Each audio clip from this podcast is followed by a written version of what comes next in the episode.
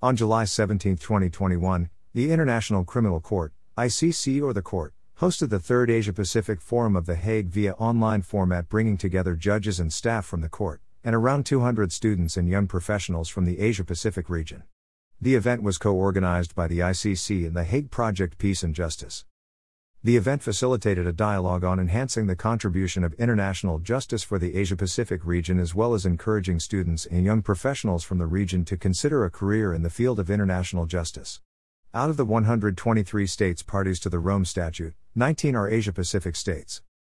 Despite the important contributions of the Asia Pacific, we do not have enough staff members from the region at the court, and we would really like to see that situation change in the future. We also hope that more people from the Asia Pacific region come to work with us. It would help spread the understanding of the ICC, and over time, contribute to interest in and joining the Rome Statute among those states that have not yet done so, said ICC President Judge Piotr Hofmański. The first session of the forum was reserved for presentations of ICC Judge Chang Ho Chung and Judge Tomoko Akane, who spoke on the topic of enhancing the contribution of international justice for the Asia Pacific region. In the second session of the forum, ICC staff from the Asia Pacific region addressed the topic of a career in international criminal justice by sharing their individual career perspectives and experiences with participants.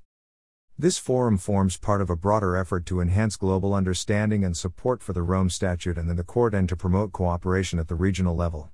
These include the organization of or participation in high level regional cooperation seminars and symposiums, technical events and workshops aimed at government leaders and officials, parliamentarians, members of the judiciary, academics, and civil society representatives.